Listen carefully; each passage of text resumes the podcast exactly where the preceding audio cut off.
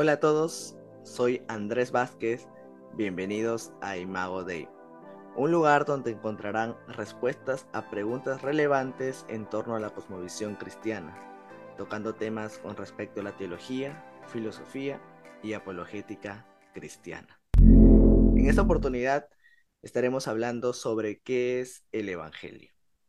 ¿Alguna vez has intentado explicar el Evangelio en un minuto? ¿O es tal vez el Evangelio algo muy complicado de entender? Muchas veces como cristianos nos cuesta poder definir o explicar coherentemente qué es el Evangelio.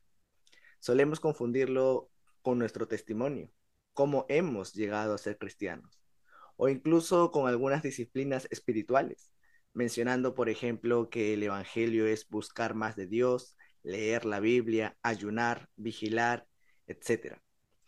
En otros lados incluso se reduce el Evangelio a ciertas frases que se encuentran muy extendidas en nuestra cultura evangélica. Es así que el autor Mark Dever nos dice que el Evangelio no es decir sencillamente que estamos bien, que Dios es amor, que Jesús quiere ser nuestro amigo o que debemos vivir correctamente, sino que el Evangelio es mucho más que eso. Algunas de estas frases pueden ser ciertas, pero no es la esencia del Evangelio.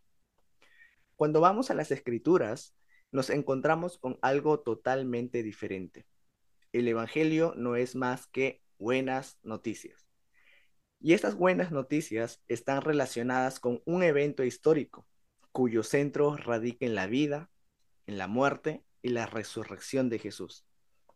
Podemos encontrar la esencia del Evangelio resumido en un versículo, Juan 3:16 pues Dios amó tanto al mundo que dio a su único Hijo para que todo el que crea en Él no se pierda, sino que tenga vida eterna. Este versículo nos dice mucho sobre lo que realmente es el Evangelio. Primero nos habla del amor de Dios. Dios, en su infinito amor, decidió crearnos para ser depositarios de su amor. Dios nos creó a su imagen y semejanza.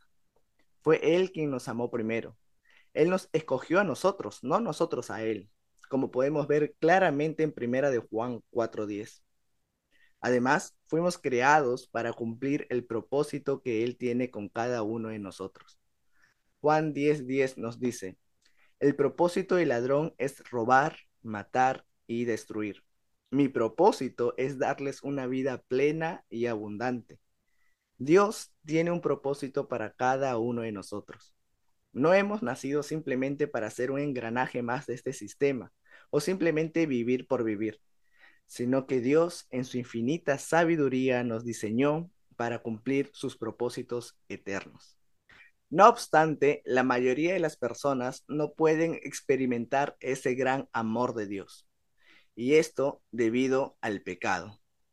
El pecado básicamente es una violación personal profunda contra la santidad de Dios. Debido a que el ser humano decidió desobedecer a Dios y escoger sus propios caminos, esa relación que había entre él y Dios se perdió. Romanos 3:23 nos dice, por cuanto todos pecaron, están destituidos de la gloria de Dios. El pecado abrió un gran abismo entre el ser humano pecador y Dios, quien es santo.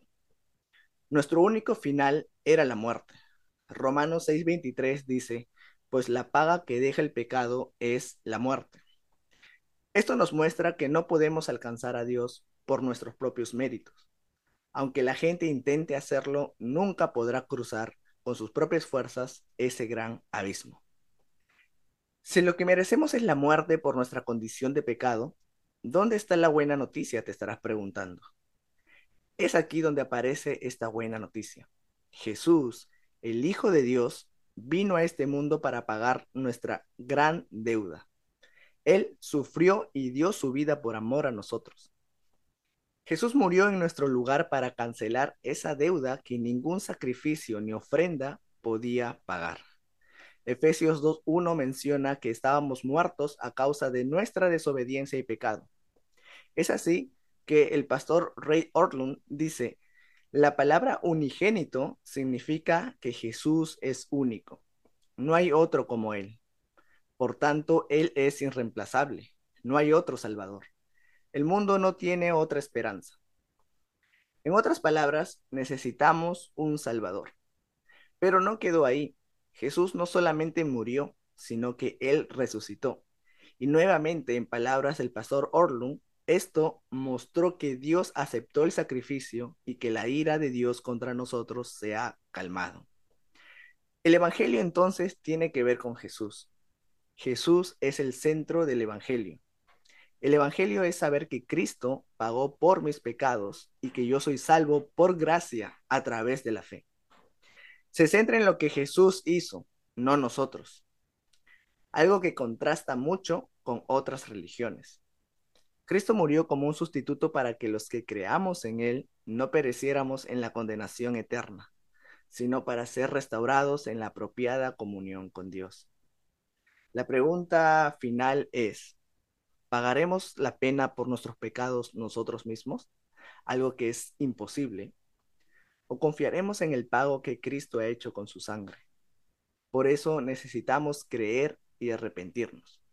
No basta con tener este conocimiento, sino que debemos depositar nuestra entera confianza en Dios. Gracias por escucharme y te invito a seguirme en mi canal de YouTube, donde encontrarás mucho más material al respecto. Dios te bendiga.